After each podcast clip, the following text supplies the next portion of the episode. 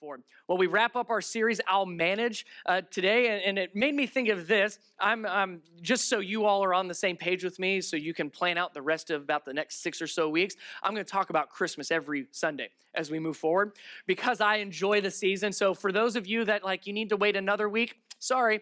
Here's what you get with me. So uh, we were uh, we were getting some more christmas stuff ready uh, this weekend and even for thanksgiving. And uh, my wife bought cinnamon sticks and pine cones and all sorts of other random things that you could find outside but we buy. And so i was i was helping her put these out and i noticed something interesting and i think there's a bigger issue here and i'm going to call this the cinnamon stick effect all right, so here's the cinnamon stick effect is if you have cinnamon sticks and you're helping around the house to get on with the Christmas stuff and the Thanksgiving stuff, you help out, you hold these long enough, you put them down, all of a sudden I recognize, now I like the smell of cinnamon, so it wasn't a big deal, but what do my hands smell like? Cinnamon, yeah.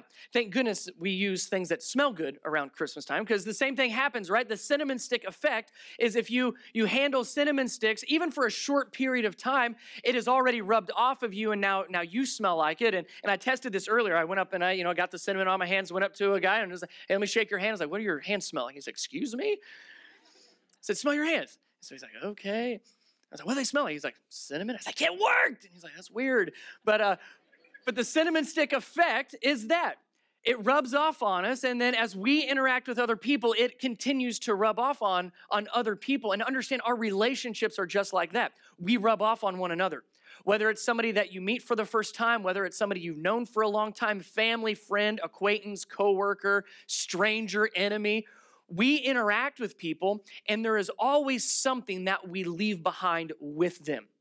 Good or bad we leave something with them. And we've been saying this whole series that everything God has given us is a gift from Him. Everything that He has given us and allowed us to have, whatever that might be, our resources, our time, our relationships, they're all from Him to be used for His glory and for the good of others. That's what a good manager does. As God's manager of His stuff, we use everything that He's allowed us to have.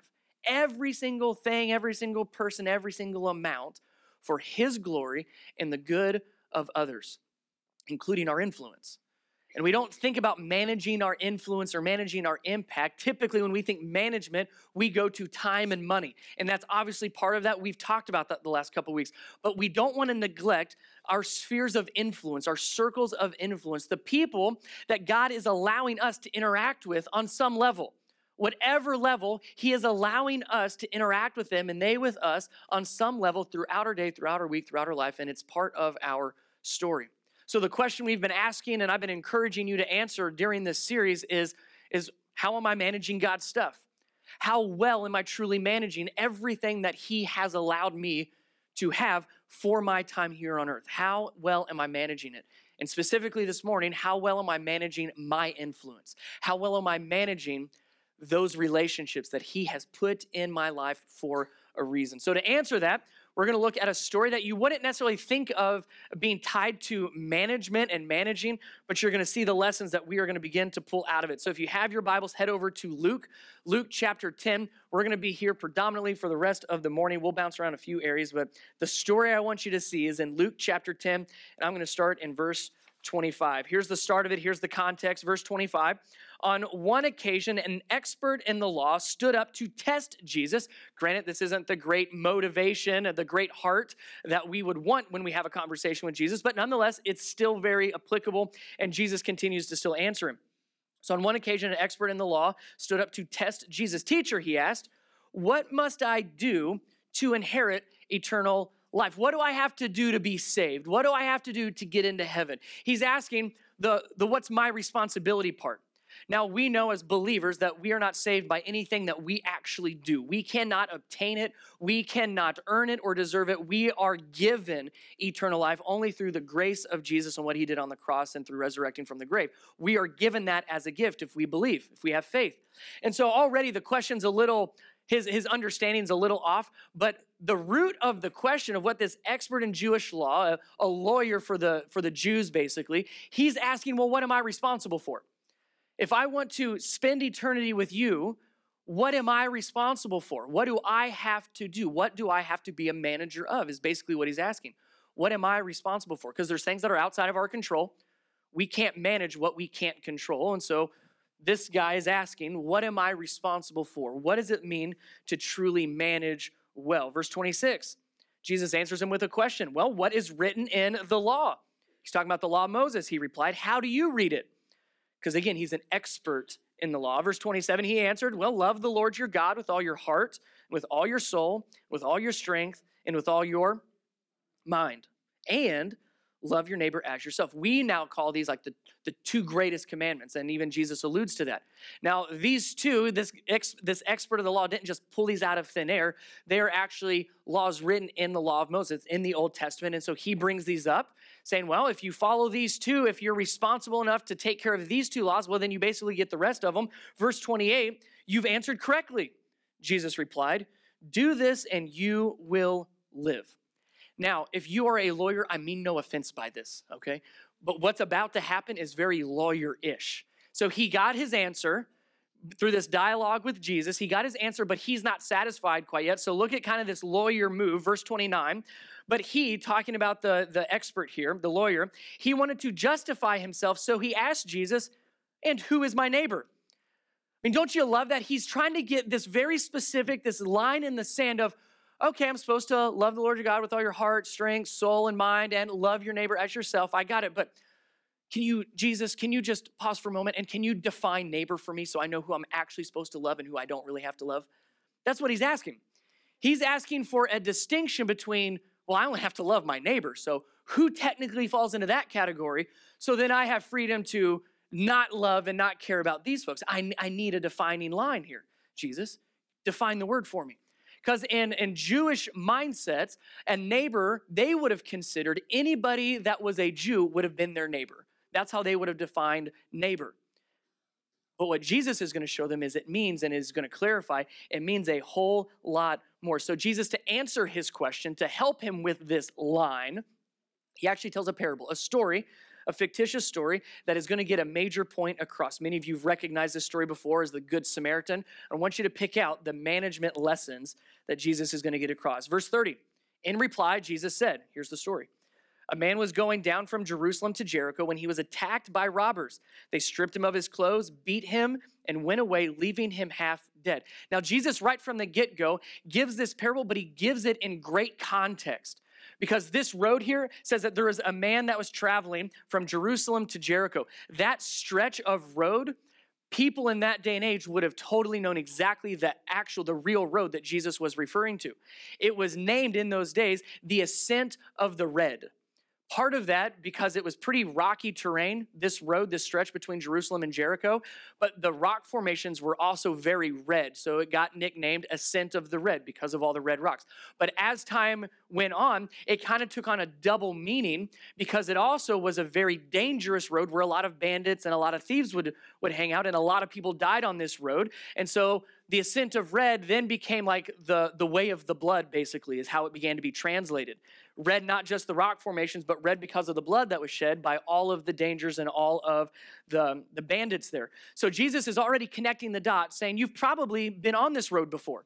In other words, you've been in this situation. He's setting up the parable that every single person, most likely, especially a religious leader, they made that journey quite a bit Jericho to Jerusalem and back and forth. So he's looking at this, this lawyer, this expert in Jewish law, and was like, Well, there was a man that's traveling this road, and you know this road. You've been down this road before. And most likely, he had even been in a situation very similar to what Jesus is going to explain. So, verse 31 this man was driving, was walking down the road. He was attacked by robbers. Verse 31 a priest happened to be going down the same road. And when he saw the man, he passed by on the other side. A priest is one of the highest positions in, in Jewish religious Jewish religious leadership. They were the ones that were responsible for the sacrifices and the offerings. They were the in-between between God and his people. So this is a very high up person that followed law to the T, to the letter. And most likely the reason Jesus doesn't explain it, but most likely the reason this priest would have crossed on the other side instead of having compassion and helping this man is because he would have been deemed unclean if he touched a dead person. So the priest, well, I'm practicing law. I'm practicing, I'm doing what, what God's word says, so I can't touch, sorry, I can't become unclean if I touch a dead guy. And he would assume that he was dead, badly injured. He didn't want to touch him, so he crossed on the other side. Verse 32 So to a Levite, when he came to the place and saw him, passed by on the other side. A Levite was just like one rung down from a priest. Still did a lot of active duties in the temple and in the tabernacle, had a lot of jobs within the sacrifices on the offerings, but not quite to the level of a priest. So here, a Levite doing his best to follow the law, most likely, followed suit with the priest, and he also crossed on the other side. But, verse 33 But a Samaritan, as he traveled, came to where the man was, and he saw him and took what? What's the word? Pity. Circle that word. That's going to be real important. He had pity on him. Verse 34 He went to him and bandaged his wounds, pouring on oil and wine. Then he put the man on his own donkey, brought him to an inn, and took care of him. The next day he took out two denarii, that's about two days' uh, worth of pay, two denarii, and gave them to the innkeeper. Look after him, he said, and when I return, I will reimburse you for any extra expense you may have. So Jesus gives this short little story, this short parable, guy traveling down this dangerous road that everybody had known, most had walked on. Said, well, three different people passed by. You have a priest, one of the highest up in, in religious leadership for the Jews, and then you have a Levite that's, that's up there as well, and then you have a Samaritan. Now, the Samaritans and the Jews culturally were the, the most on opposite sides as you could get they they literally hated each other as you're going to see in a moment. They hated each other. They believed similar but slightly different things. There is a lot of history that led to why they absolutely would not even be in the same room together much less help one another. And it's the samaritan that jesus said here in the story is that the one that helped the man. So verse 36 after telling the story jesus turns it around to this religious expert says well which of these three do you think was a neighbor to the man who fell in the hands of robbers? Verse 37 the expert in the law replied, The one who had what's his word? Mercy. Circle that word. The expert in the law, in answering Jesus' question, says, The one who had mercy on him. Jesus told him, Go and do likewise. Now, I told you culturally, Samaritans and Jews could not, could not be friends at all. They were enemies, much less neighbors. They were completely enemies and hated each other. And it had to have just pained this man that Jesus was having a conversation with. It had to have pained him to have to admit that a Samaritan was a neighbor, was more of a neighbor than these two religious high ups for the Jews. That had to have pained him. Even so, the word that he chose to use here is, is so telling of his heart and the pain that Jesus is causing him in this conversation. I had you circle two words. What was the first one? Said that the Samaritan saw him and had pity. That word pity, if you've been around me long enough, this is one of my favorite Greek words. It's the root splagna. You've heard me talk about this before. Splagnitsoma. And what that means is it's like the bowels of compassion. It's the bowels of compassion. And so, what Jesus is setting up, the scene, is this Samaritan walks by, sees this man who's been left half dead, and just hurts for him. Doesn't just empathize, doesn't just sympathize, like he is moved, emotionally moved to then help this man. That's what that word pity, that's the literal word that Jesus used. Now, when Jesus turned around and says, So, expert in the law, which of these three, the priest, the Levite, and the Samaritan, which one was the neighbor. And he used what's that word I had you circle? Mercy. Now, this is interesting, kind of funny. That word does not mean bowels of compassion, that word is covenant loyalty.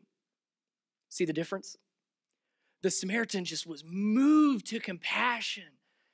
And when he answered Jesus' question, so who's the neighbor? He said, the one that did he was what he was supposed to do, the one that was nice enough to help. You, you see the disconnect there?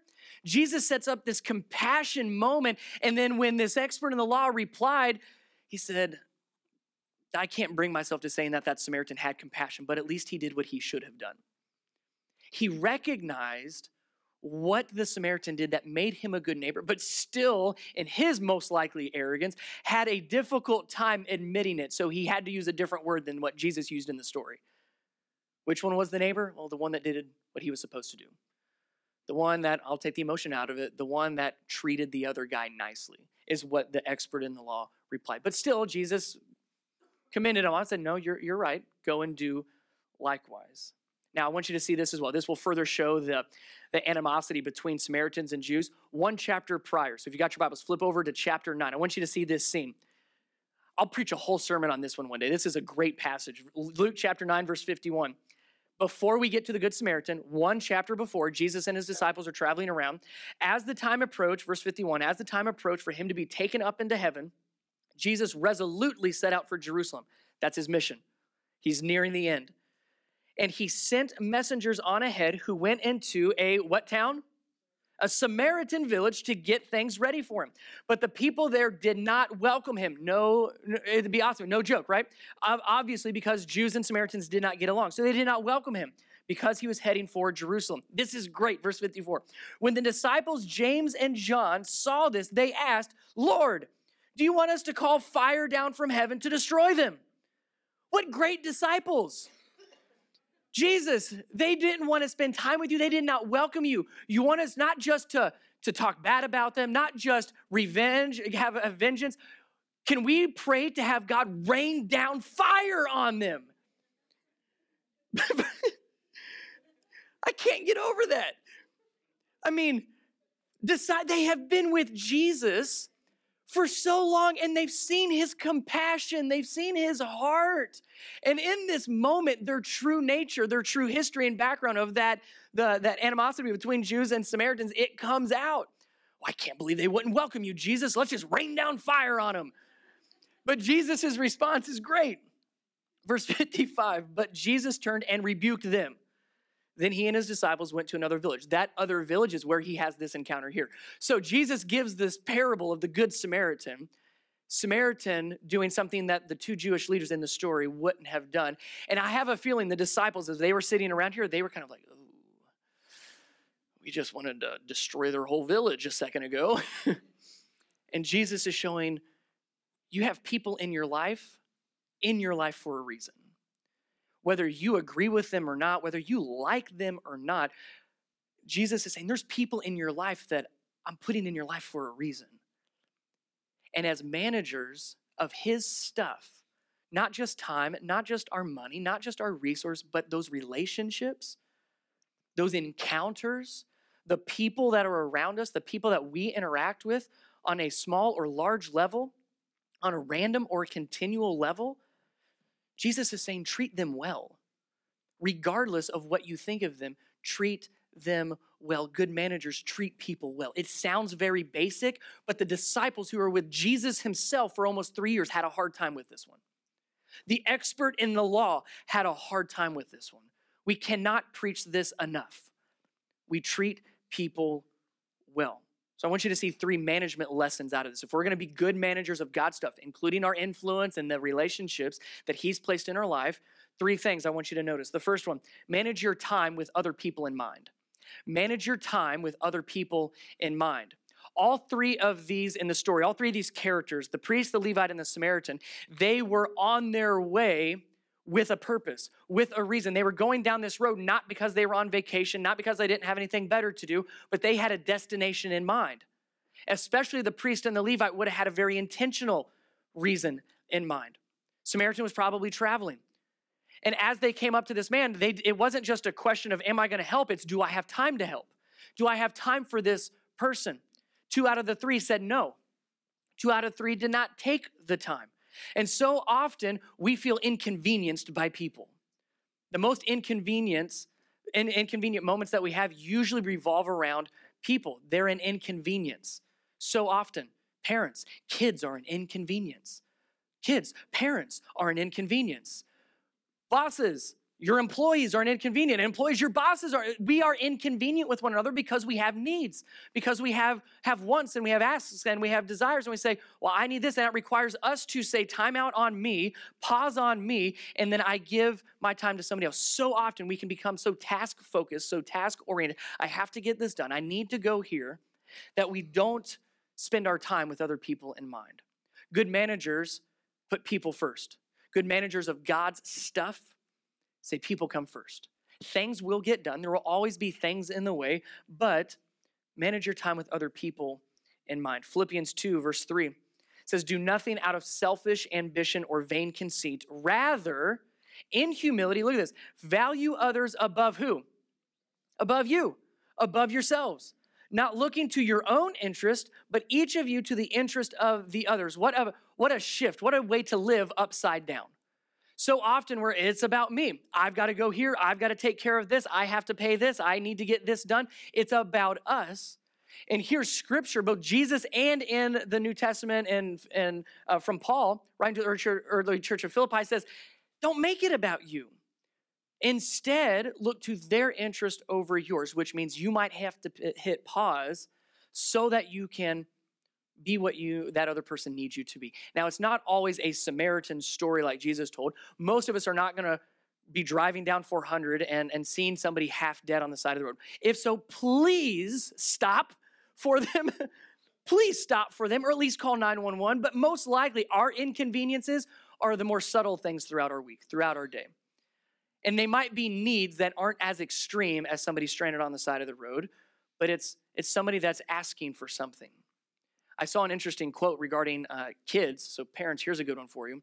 As adults, when we need something, when we have a bad day, we say that. I've had a bad day, I just need to vent for a little bit. When a kid has a bad day, they say, Mommy, will you play with me? Dad, will you play with me? That, that child doesn't know how to emote the way we do. And so, them saying, Well, just play with me isn't just to have fun, it's because they need that interaction with you. Take the time, parents, parents, parents, take the time to put your kids first. Spouses, the time for one another. But not just the, the tight knit relationships, the strangers, the acquaintances. Remember the cinnamon stick effect? Every person we come in contact with, we are going to leave them with something. Are you going to leave them with, well, that person doesn't have the time of day for anybody except themselves? Or do they say, wow, they stopped and smiled. They stopped and had eye contact. Small things leave a lasting impact in regards to how we use our time. Manage your time with people in mind. Second one, manage your position and place with purpose. Manage your position and your place with purpose. And I might even add the right purpose. Here, the Samaritan came on a situation that was not his fault. It really didn't have any impact on him. It wasn't affecting him. He could have easily, like the priest and Levite, just kept walking well, out of sight, out of mind, I can just ignore it like the other two. But instead, he worked with the situation at hand. And great managers, outside of even the, the church context, great managers do that. They deal with the situation at hand to make it improve, to make it better. Instead of making it worse or ignoring it, a manager that, that is doing well says, Here's the situation. What can I do to improve it and make it work, make it better? That's what the Samaritan did. He came by, he saw him, and he had what was that word? Pity. He had pity on him. And so he's like, I have to do something. I didn't plan on this. I didn't expect to be in this situation. I didn't cause this mess, but I could do something to improve it. And so he deals with the situation at hand right then and right there, even at his own expense. Took a lot of time out of his moment, a lot of time out of his day, but he continued to do what was right, to improve it. Now, so often, again, like our time and people, we can view them as inconveniences. Same thing with our situations. Same thing with our positions. Well, why am I in this position? Why am I in this situation? You could say that same phrase, why me? And it can mean two totally different things. We could say, why me? and be all upset and, and have it in a complaining tone. I can't believe this would happen to me. Why me? Why such bad luck for me? The other side of that, you could say, why me?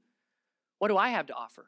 Okay, God, you, you put me here for a reason. You put these people in my life for a reason, so why me?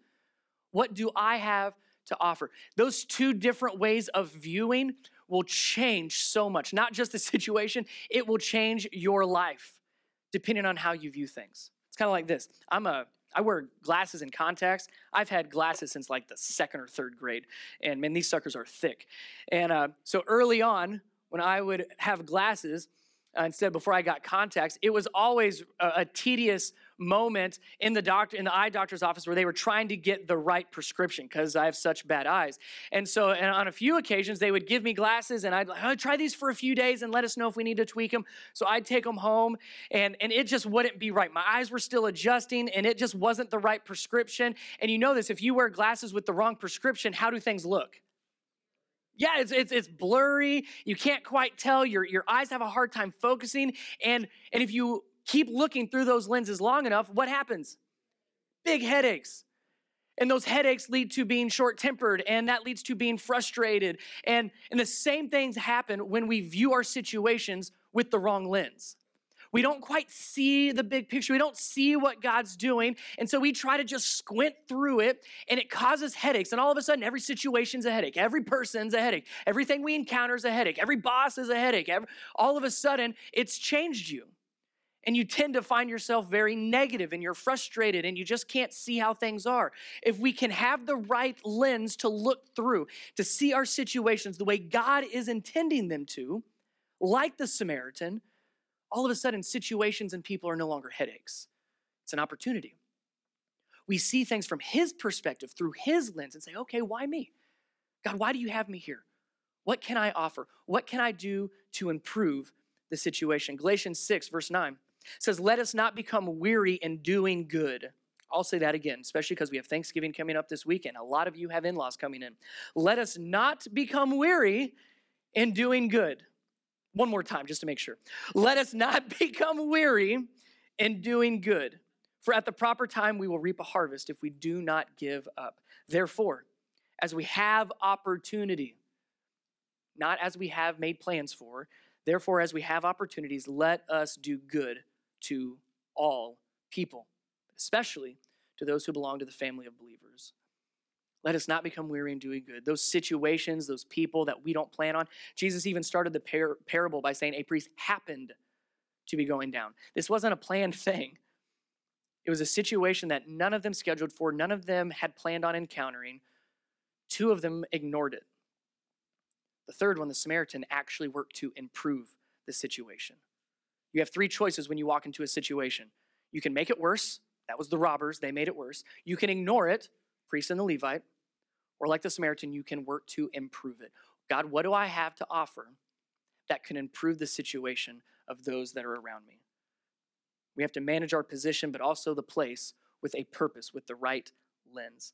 Now, Jesus could have stopped the parable there that got the point across. You have these three, they walked or they, they walked by, two of them passed by, one helped. Jesus could have ended it, but he kept going. And this is fascinating to me that Jesus goes to the extreme to explain and show and portray what the Samaritan was doing. It says he came by and he had what was the word? Pity. And so he he bandaged his wounds, then he put oil and wine on, and then he put him on his own donkey. And then he took that donkey and they took to an inn and he kept him there. He was with him the entire day. Because the next verse says, the next day, he goes to the innkeeper and doesn't just write him off. He goes this extra mile and says, Well, here's two days worth of my pay. Watch over him. And don't just watch over him for those two days. I'm going to be back. Did you catch that? He says, I'll be back and I'll reimburse you for any other expenses that you have. This Samaritan went to extremes to take care of this wounded man. Now, here's the part that, that was an aha for me when I was praying and studying through this. This, this just I never thought of before. It's not the point of the parable. The point of the parable is obviously to be a good neighbor, and Jesus explains that through the parable. But in talking about managing our influence and the impact, how we rub off on other people, imagine the impact this Samaritan had. Let's assume this is a true story. If this really happened, the impact and the influence that this Samaritan had, not just on the wounded man, but on the innkeeper. Not just on the wounded man, but this innkeeper saw the latter part of this scene play out, saw that it was a Samaritan coming in. Was like, Where'd you get that guy from? Well, let me tell you the story. And the innkeeper saw him watch him and take care of him for an entire day and night. The innkeeper saw this Samaritan come back and pay him to watch him for the next several days until he was better. The innkeeper heard the Samaritan promise, I'll come back and I'll reimburse you. How would that innkeeper talk about the Samaritan to every other person that would listen after, after that? Could you imagine the other guests that came in? Dude, you won't believe this crazy guy came in and here's what he did. He's even going to pay me for it. He's going to come back and reimburse me for it. In a short encounter, the Samaritan left an incredible impact, not just on the man that needed it, but on the innkeeper. See, good managers also have a reputation that exceeds expectation. So often we don't manage our reputation well. And I've even said, I don't care what anybody thinks about me. And there's some level that, yes, even scripture says, don't be people pleasers, but, but aim to please God. But there is a level that we need to keep our reputation intact because our reputation gives us a platform for influence. Our reputation gives us a platform for influence, and here's how I know this is true. Anytime you go to a new restaurant, you probably pull out your phone and you Yelp it. And all of a sudden, you're looking through reviews. We're doing this for our kids' Christmas stuff. Well, let me get on Amazon and see what the reviews say about it. And I kid you not, we were actually planning on getting a gift after reading the reviews. We said, we're not going to get that gift anymore because of the reputation that people have based on that gift, based on that place, based on that person. Our reputation will either help or hinder the influence we want to have in people's lives for Jesus. It's important that we manage our reputation and exceed expectations. Proverbs 3 speaks to this. Verse 3 says, Never let loyalty and kindness leave you. Tie them around your neck as a reminder, write them deep within your heart. Here's the result of keeping both loyalty and kindness in you. Verse 4 Then you will find favor with both God and who? People. And you will earn a good reputation. Kindness and loyalty. That's what it takes to have a good reputation around people and with God, to find favor with God and for people. Manage your reputation, have a reputation that exceeds expectation, but also make sure that we're, we're managing the position and place that we're in, viewing our situations through the right lens, the lens of how can I improve this, but also managing our time with people in mind. It's not just, I got to get through my life. Sorry about your luck, but we hit pause on us so we can help others, we can interact with others, and have a positive impact and a positive influence on them. Real quick, here's what I want you to do as we close up if you have a worship guide, grab your worship guide, or you can do this on your phone or uh, scribble on one of the envelopes or the uh, communication cards. What I want you to do is make a big plus sign. Just a big plus sign. Doesn't have to look as scratchy as mine, but just so you can see it. So make a big plus sign somewhere or do something with it. And here's, here's what I want you to see. There's, there's four points on a plus sign. So to help you and myself remember this, how do we have a positive influence on people? I want you to start putting some names down. Here's the names I want you to be thinking about. Somebody above you, below you, and two people side to side.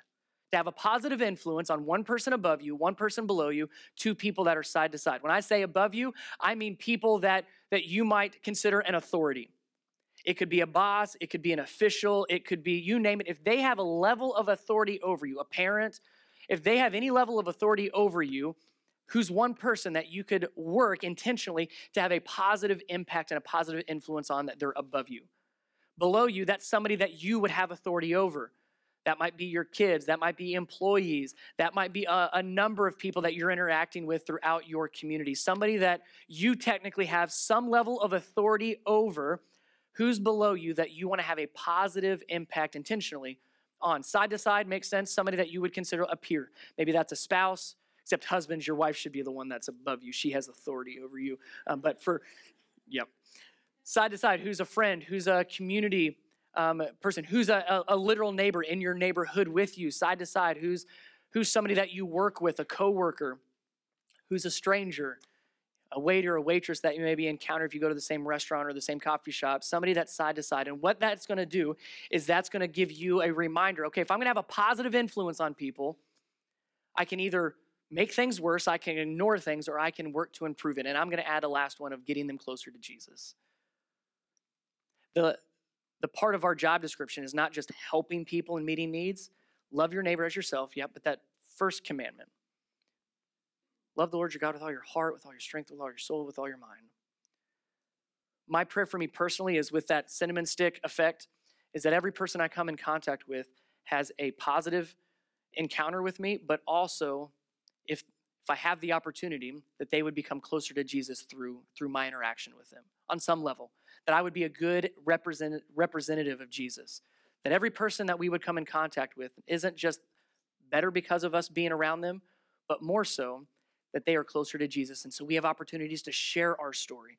We have opportunities to invite them to a church family that cares about our community, that cares about people, that loves authenticity, that treats everybody like family.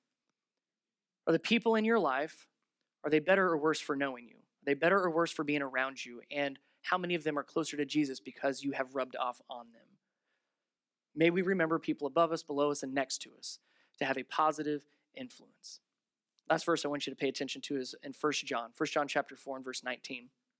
Very simply says, We love because he first loved us. We love others. We love God because He first loved us. See, the Good Samaritan story is not just about how we relate with the people and the relationships in our lives. It's a great visual for what Jesus has done for every single one of us. That because of sin, we have been left on the side of the road half dead, dying on the side of the road. And out of everybody that walked by and stepped over us and stepped over to the other side, Jesus went out of his way to pick us up and to take care of us and to continue to take care of us and to say, I'll be back. I'm not done with you yet. I'll be back. And so it's a great reminder for us to, to see how God has loved us so that we can then love others. If we are going to be good managers of God's stuff with our time, with our resources, with our finances, but also with the influence we have with our relationships, may we love others the way that He first loved us. Let's pray. Jesus, thank you so much for the love that you have shown us, the love that you have for us. And God, I would ask that you would that you would help us remember remember how you first did love us. Especially this week as we move into Thanksgiving and we move into the holidays, we are going to be interacting with a lot of people. And God, my prayer is that through your Holy Spirit, you would use us in each of these interactions no matter how, how quick or how short, how, how long these interactions may be, pray that you would use us in each of these people moments so that we might rub off on them and they would not just have a positive interaction with us, but more so and most importantly, that they would be drawn to you. May we draw people to you as we interact with one another. May we be good stewards with the relationships that you have put in our lives to draw them closer to you. So we thank you for the love that you have. We ask that you would help us love others better. In Jesus' name.